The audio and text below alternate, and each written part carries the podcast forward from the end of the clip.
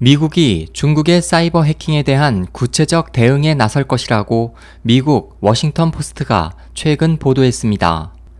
신문에 따르면 미국 정부는 미국 주요 정부 기관과 기업의 침투에 기밀을 빼내 이익을 얻은 중국의 해커와 기업들의 제재를 가하는 방안을 검토하고 있으며 그에 대한 구체 방안이 곧 결정될 예정입니다.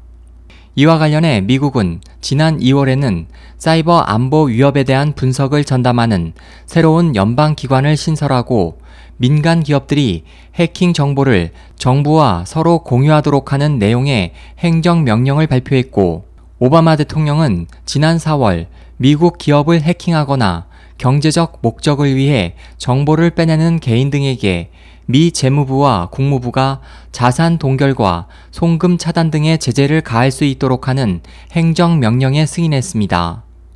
미국 정부는 정부 주요 기관과 기업에 대해 지속적으로 발생한 해킹 공격의 유력한 배후로 중국을 지목해왔습니다.